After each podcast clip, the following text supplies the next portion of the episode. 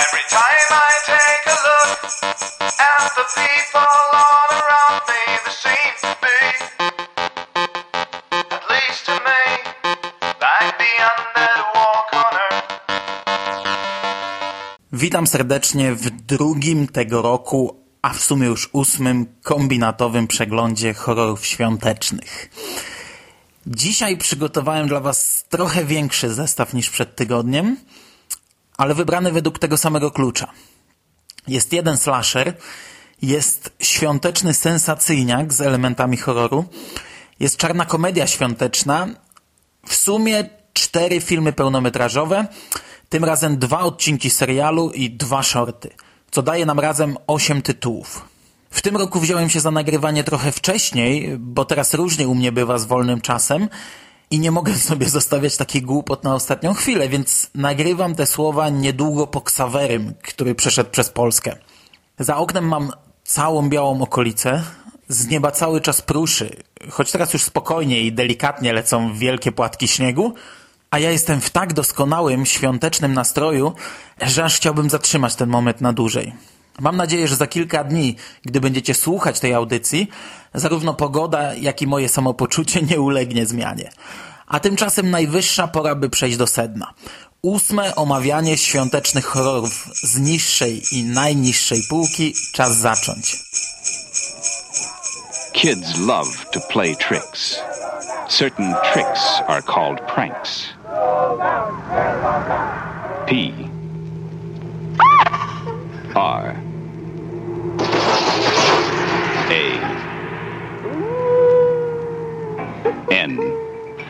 What's wrong? The phone's dead. K Oh, great. S You've got to trust me. This isn't funny anymore. Pranks. When the kidding stops, the killing starts. Przed tygodniem polecałem raczkujący slasher Home for Holidays z początku lat 70. Dzisiaj też mam slasher. Choć już taki slasher pełną gębą, powstały dekadę później. Film pod tytułem Pranks y, lub The Dorm That Dripped Blood z 1982 roku to jest kawał dobrej rozrywki. To jest taki film, który oczywiście zniknął w natłoku podobnych obrazów, które hurtowo powstawały w tamtych czasach. W Polsce nigdzie nie znalazłem żadnej recenzji tego tytułu. Sam nie słyszałem o nim jeszcze kilka dni temu i ja się nie dziwię, że ten film dołączył do wielu innych zapomnianych produkcji z tego worka, bo kompletnie niczym nie wybija się ponad normę. Brak w nim jakiejś mocno zarysowanej, ciekawej, charakterystycznej, negatywnej postaci. Morderca zabija bez maski czy kostiumu, kryjąc się cały czas w mroku. Raz widzimy jego dłonie, innym razem nogi i to wszystko. Gdy wreszcie dowiadujemy się, kto stoi za tymi morderstwami w kampusie, no to to też jest okrutnie nijakie. Zrobione na zasadzie to ja, to ja jestem mordercą, to ja wszystkich zabiłem, bez jakiejś silnej motywacji, bez jakiegoś pomysłu, na zasadzie wyliczanki. Raz, dwa, trzy, zabijasz ty.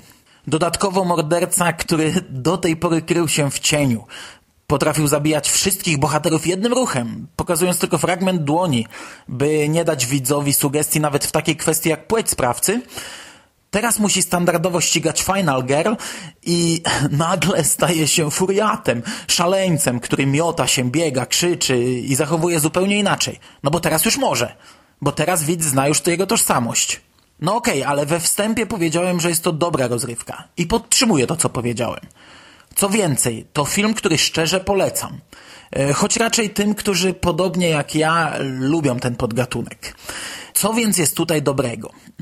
Po pierwsze, różnorodność uśmiercania kolejnych ofiar. Chyba każdy bohater ginie w inny, wymyślny, ciekawy sposób. Podobała mi się też końcowa zabawa z widzem i próba oszukania go w sprawie tożsamości mordercy, co oczywiście nie ma szans powodzenia, bo identyczne zagranie pojawiło się już choćby 10 lat wcześniej w omawianym przed tygodniem Home for Holidays i wtedy to mogło uchodzić za pionierskie, ale nie teraz. Ale i tak było to coś ciekawego, było to ciekawe zagranie. Czynnikiem decydującym jest jednak finał filmu. Ciężko to wytłumaczyć, no bo skoro skrytykowałem mordercę i scenę, w której poznajemy jego tożsamość, to jak mogę chwalić finał? Ciężko to wyjaśnić bez spoilerowania, a spoilerować nie mam zamiaru, choć to stary film. Chodzi mi bardziej o wydarzenia już po poznaniu tożsamości mordercy i ostatnie sceny filmu. Nieszablonowe i rzadko spotykane w tym podgatunku. A już scena zamykająca i to, co rozgrywa się w jej tle, wywołuje cały czas uśmiech na mojej twarzy. Choć jest to oczywiście czarny humor. Same święta są tutaj marginalne. Mm, akcja filmu rozgrywa się podczas przerwy świątecznej, kiedy to w miasteczku studenckim zostaje garstka ludzi. Kilka razy w tle migają lampki i to w zasadzie wszystko. Akcję tego filmu równie dobrze można było osadzić w każdym innym okresie. Tak czy inaczej, bardzo polecam, szczególnie jeśli lubicie ten podgatunek. Action International Pictures presents the gruesome holiday shocker Elves. They're not working for Santa anymore. Their mission to mate with a virgin and conquer the world as a pint-sized master race. I'm saving it for someone special. Santa must expose this unholy force before the elves destroy Christmas. Kolejny film, który wziąłem w tym roku na warsztat to Elves z 1990 roku. I tutaj mamy sytuację przeciwną w temacie świąt i klimatu świątecznego. Ciężko mi powiedzieć, czy w tym filmie jest chociaż jedna scena bez jakiegoś elementu świątecznego, choćby w tle, e, a zwykle na pierwszym planie. Niestety silne umiejscowienie akcji w tym okresie nie sprawi jeszcze, że będzie to dobry film. Po pierwsze, ten film jest okrutnie głupi. ale, ale to jeszcze nie jest powód, by go krytykować. Wbrew temu, co mówi nam tytuł, mamy tutaj jednego elfa, choć docelowo ma zostać stworzona ich armia.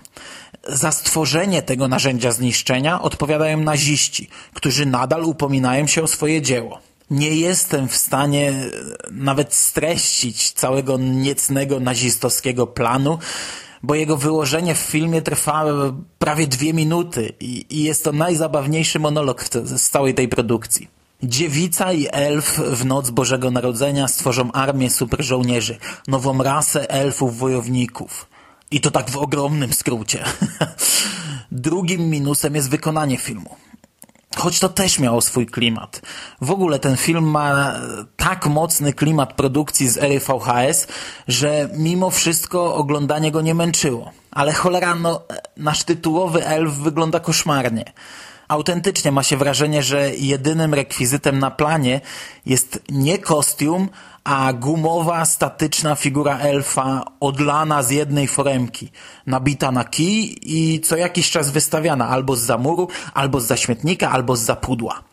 90% obecności elfa na ekranie ogranicza się właśnie do takiego wyglądania za jakieś przeszkody. Nieruchomo, cały czas z identycznym wyrazem twarzy. Czasem widać też rękę elfa, również nieruchomą, odlaną z innej foremki. Rzadko kiedy widać jednocześnie głowę i rękę, ale jedna czy dwie takie sceny też się znajdą. I wreszcie po trzecie, ten film jest strasznie nudny. I tego już nie dam rady usprawiedliwić. Na durną historię i nędzne wykonanie można przymknąć oko, szczególnie jeśli się zęby zjadło na podobnych produkcjach, ale na nudę nic nie poradzę. Od bardzo dawna czaiłem się na ten film. Nie wiem, czemu nie sięgnąłem po niego wcześniej, ale jakoś nam było nie po drodze. Cieszyłem się, gdy wreszcie udało mi się dopisać go do listy filmów na ten rok i nadal cieszę się, że wreszcie udało mi się go obejrzeć. Ale raczej nie będę do niego wracać. Deep below New York City, I think it's more than a burial chamber. an ancient evil is unleashed. Let this be some huge archaeological find. Look at his eyes! The Minion. Dalej idziemy w zupełnie inne klimaty. The Minion to film z 1998 roku z Dolphem Lundgrenem w roli głównej. I to już chyba wystarczy, by nakreślić z jakim produktem mamy do czynienia. Po części film akcji, po części horror. Historia ekstremalnie głupia, e, już nawet ciężko mi w kilku zdaniach streścić jej przebieg. Ogólnie chodzi o to, że od wieków po ziemi kroczy demon. O imieniu demon. demona demona nie można zabić. E, Znaczy zabija się go specjalną rękawicą, dziurawiąc odpowiednią część mózgu, ale jak demon umrze, to ożywa. Znaczy nie ożywa od razu, leży sobie martwy, ale gdy ktoś do niego podchodzi, to demon wstaje i przez oczy przechodzi do następnego nosiciela. Z demonem demonem walczy specjalny zakon templariuszy. Dolph gra tutaj rosyjskiego żołnierza, który po jednej z akcji wraca odmieniony, porzuca specnaz, wyjeżdża do Ziemi Świętej i dołącza do zakonników wojowników templariuszy, których zadaniem jest strzeżenie bramy i klucza. Bo demon to tylko pionek, który dąży do tego, by uwolnić prawdziwe zło, zamknięte za tajemniczą bramą strzeżoną przez wojowników mnichów. Co tysiąc lat u schyłku kolejnego milenium demon powraca, a że mamy właśnie 1998 rok, to przypadkowo odnajduje się klucz. Brat Łukasz, czyli Dolph Lundgren, zostaje wybudzony i wysłany do Stanów. Na scenę wkracza też demon i reszta filmu to jest nawalanka z kolejnymi wcieleniami demona. Brat Łukasz zabija jednego, ten przechodzi na następną osobę, dalej go ściga, brat Łukasz zabija drugiego, ten przechodzi na następną osobę i tak w koło Macieju. Ja należę do tego pokolenia, które na takich produkcjach się wychowało i bardzo rzadko krytykuję takie filmy. Jednak tutaj no, było naprawdę cieniutko. Jako horror ten film raczej się nie sprawdza. Jako film akcji też słabiutko. Osobiście bawiłem się no dobrze, ale tylko dlatego, że po prostu na chwilę znów wróciłem do tych wspaniałych lat z ery wideo. Dominion miałem ściągnięte w jakimś słabym VHS-ripie z badziewnym lektorem i prysowaną taśmą i od tej strony to było dla mnie półtorej godziny fajnej rozrywki. Niestety klimat świąteczny także jest niemal zerowy. Już na wstępie radiowiec w OFie informuje nas, że tego roku mamy do czynienia z ewenementem i pogoda na święta przypomina tą z lata. Tak więc oglądamy słoneczny, ciepły film i tylko nieliczne rekwizyty i ważność tego okresu dla fabuły filmu przypominają nam, że mamy do czynienia ze świątecznym horrorem. Podsumowując, nie polecam. Man lives in the sunlit world of what he believes to be reality. But there is, unseen by most, an underworld, a place that is just as real, but not as brightly lit. A dark side. Przed tygodniem zapowiedziałem omawianie świątecznych, horrorowych epizodów seriali i dzisiaj mam dla Was dwa odcinki. W grudniowych wiadomościach z Martwej Strefy w radiu Stephen King mówiłem o wskrzeszeniu serialu Opowieści z ciemnej strony z początku lat 80., za które odpowiedzialny będzie m.in. Joe Hill, syn Stephena Kinga. Ja ten oryginalny serial oglądałem wyrywkowo, ale cały czas, co jakiś czas do niego wracam. To nie jest mój ulubiony serial tego typu, ale też nigdy nie byłem jakoś specjalnie zawiedziony po kolejnej dawce. Oh,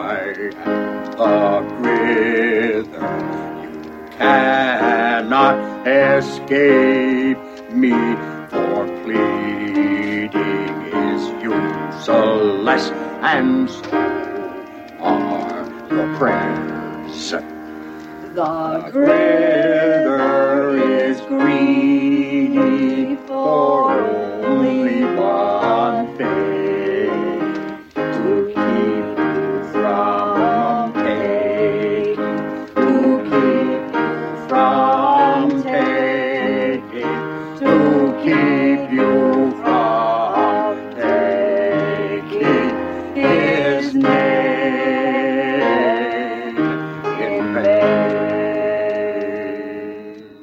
tygodniu obejrzałem dwa odcinki. Na pierwszy rzut poszedł jedenasty, a przynajmniej w zależności od numeracji, bo trafiłem na kilka różnych, odcinek trzeciej serii pod tytułem Seasons of Belief. E, Jest to adaptacja opowiadania Michaela Bishopa. U nas raczej mało znanego pisarza, dostępnego na naszym rynku z pojedynczymi, raczej nisko ocenianymi powieściami i opowiadaniami w kilku antologiach. Ja nie czytałem nic autorstwa tego pana i nie mam pojęcia, jak ma się ta konkretna adaptacja do pierwowzoru. a odcinek nakręcony na podstawie jego tekstu miał premierę telewizyjną 29 grudnia 1986 roku i opowiada o rodzinie spędzającej święta. Podstarzały ojciec, matka i dwójka dzieci, chłopiec i dziewczynka. Akcja rozgrywa się w Wigilię Święta Bożego Narodzenia. Dzieci nudzą się, rozmawiają o tym, e, że nie wierzą już w świętego Mikołaja, a ojciec nie pozwala im włączyć telewizji, argumentując to tym, że ta noc należy do rodziny. Automatycznie dzieci nudzą się jeszcze bardziej i proszą rodziców o opowiedzenie jakiejś historii, ale nie takiej o świętach czy Mikołaju. Rodzice okazują się, no, parą niezłych sadystów, bo postanawiają nastraszyć dzieci i opowiadają im o pewnym potworze, który mieszka na biegunie, a którego imienia nie wolno wymawiać, bo inaczej potwór usłyszy i przyjdzie rozliczyć się z tymi, którzy o nim mówią. Rodzice sadyści nie ograniczają się tylko do opowieści, a rozbudowują swój żart na wielu płaszczyznach. I przyznam, że to jest naprawdę cholernie fajnie skonstruowany odcinek, bo widz razem z dziećmi czeka na finał tej historii, siedząc jak na szpilkach. Niestety ten serial był jednym z prekursorów późniejszych, lepiej wykonanych seriali z dreszczykiem. No i końcówka tego odcinka jest okrutnie kiczowata, budząca raczej uśmiech, a dzisiaj nawet uśmiech politowania. Tak czy inaczej ja polecam, szczególnie, że świąteczny klimat tej historii jest wręcz namacalny, a odcinek jest krótki, bo ten serial składał się z 20-minutowych epizodów, więc nawet jeśli wam się ostatecznie nie spodoba, to nie będzie to wiele straconego czasu.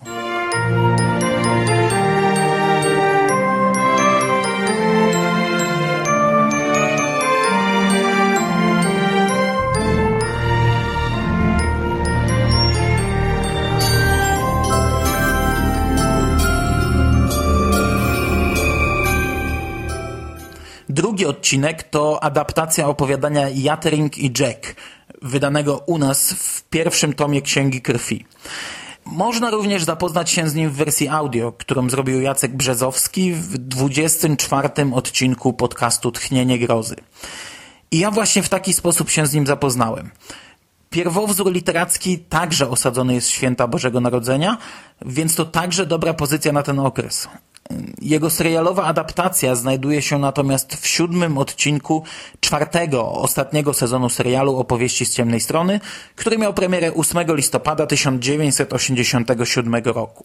Jest to historia mężczyzny, Jacka, którego dom jest opętany przez diabła, Jateringa. W tej roli owłosiony, półnagi karzeł z rogami, wąsami, bujnym kręconym włosem i obrożą z ćwiekami. Jatering działa według ustalonych zasad, które przypomina mu Belzebub w scenie, gdy Jack z córką, która przyjechała na święta, e, słuchają przed domem kolędników. Diabeł nie może dotknąć człowieka, którego ma złamać, nie może go też zabić i nie może też opuścić jego domu. Jeśli złamie którąś z tych zasad, staje się niewolnikiem człowieka. Ja nie jestem fanem Clive'a Barkera. Czytałem chyba tylko dwa jego opowiadania. Literacki pierwowzór Hellraisera i właśnie Jatering i Jack. Pamiętam, że to pierwsze mi się podobało, choć czytałem je jakieś 10 lat temu. To drugie pff, bez rewelacji. Filmowa adaptacja, którą swoją drogą przełożył na scenariusz sam autor, y, jest zrobiona dobrze. Niepotrzebne rzeczy wyleciały, resztę skrócono, a powód, dla którego piekło tak bardzo chce duszy Jacka, zostawiono na sam koniec, jako puentę. Niestety sama historia, bez różnicy czy jest dobrą czy złą ekranizacją, jest nijaka. Tematycznie wpasowuje się w dzisiejszy przegląd, ale jednak jest to horror tylko w teorii. W praktyce dla mnie to był bardziej przeciętny żart, pełen świątecznego klimatu. I to tyle. Świat by się nie zawalił, gdybym tego nigdy nie przeczytał i nie obejrzał, choć nie było to złe.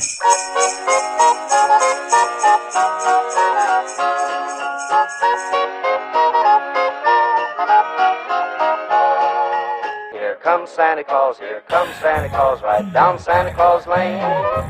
He'll come around when chimes ring out that it's Christmas morn again. Peace on earth will come to all, and please just follow the light.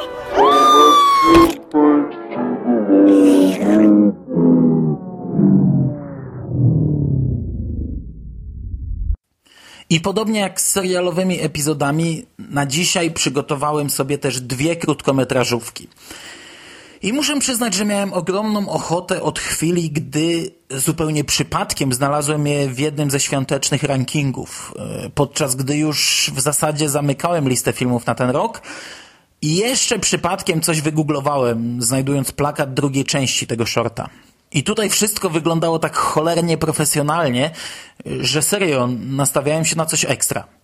Znalazłem film na YouTubie. Okazało się, że powstały dwie części. Pierwsza Here Comes Santa w 2010 roku, a druga Home for the Holidays rok później, w 2011. Fragment plakatu wykorzystałem nawet zarówno we wpisie na tablicy Radia SK, w którym reklamowałem tegoroczny kombinatowy maraton, jak i w dzisiejszym odcinku. I po obejrzeniu wszystkiego, co na dzisiaj przygotowałem, zastanawiałem się nawet, czy nie przerzucić tego na kolejny tydzień. Bo w tym tygodniu wyszło mi sporo. I to sporo filmów silnie osadzonych w świątecznym okresie, a w kolejnej partii, no mam kilka takich niepewnych tytułów. Ostatecznie obejrzałem i okazało się, że zrobiłem wiele hałasu o nic. Te filmiki to są takie specjalne życzenia świąteczne Rogues Hollow Productions oraz Beyond the Grave Productions czyli amatorskich wytwórni internetowych filmów krótkometrażowych.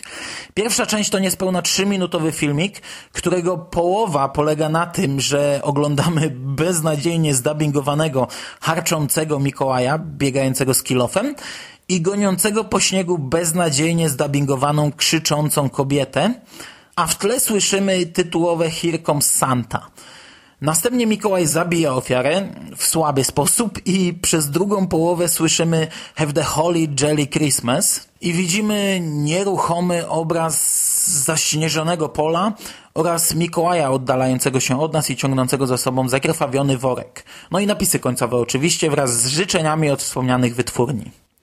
Druga część, no to jest już normalny film. Z fabułą, dialogami, kilkoma, nazwijmy to, aktorami. Jest też dłuższy, bo około 6,5 minuty. Jest noc wigilijna, strojenie choinki, rodzinna atmosfera, prezenty, jest też Mikołaj morderca. I ja przyznam, że raz nawet lekko się wystraszyłem. Drugą część można śmiało obejrzeć. Nie spodziewać się żadnych rewelacji, ale jest do chapnięcia. Pierwszej oglądać nie ma sensu, chyba że ktoś ma ochotę posłuchać sobie świątecznej nuty. I to wszystko na dzisiaj w temacie shortów. Something didn't seem quite right.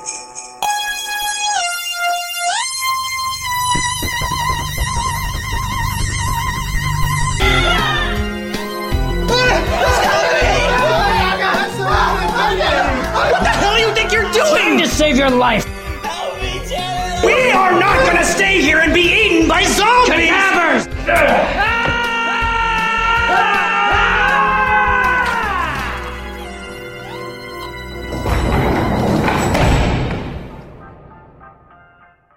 Na sam koniec, podobnie jak przed tygodniem, zostawiłem sobie horror komediowy. A Cadaver Christmas lub po naszemu Świąteczna Inwazja Zombie. To jest produkcja z 2011 roku i rok temu w komentarzach pod ostatnim podcastem z zeszłorocznej serii Jerry napisał o tym filmie, krytykując go niemiłosiernie. W polskich serwisach filmowych przeważają także opinie skrajnie negatywne. Posunięte do tego stopnia, że to jest najgorszy film, jaki ta czy inna osoba pisząca dany komentarz kiedykolwiek widziała. No, ja widziałem wiele gorszych filmów. Jak ktoś podziela opinie internetowych krytykantów, to lepiej niech w ogóle nie zbliża się do połowy tego, co tutaj omawiałem na przestrzeni dwóch minionych lat. I pewnie teraz nadszarpnę swój i tak wątpliwy autorytet, ale cholera mnie się ten film podobał. Zgadzam się, że początek jest ciężki. I przyznaję, że po pięciu minutach miałem obawy, czy dotrwam do końca. Ale z czasem zacząłem kupować taką konwencję. Film jest stylizowany na stary, porysowany obraz i z założenia wyśmiewa filmy klasy B.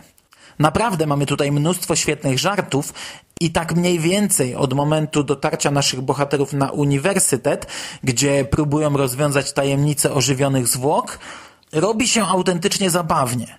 Oczywiście to nie jest obraz na ocenę powyżej 5-6 punktów na 10, ale jak ktoś kupuje takie poczucie humoru, a do mnie ono trafiło idealnie, to będzie się dobrze bawił.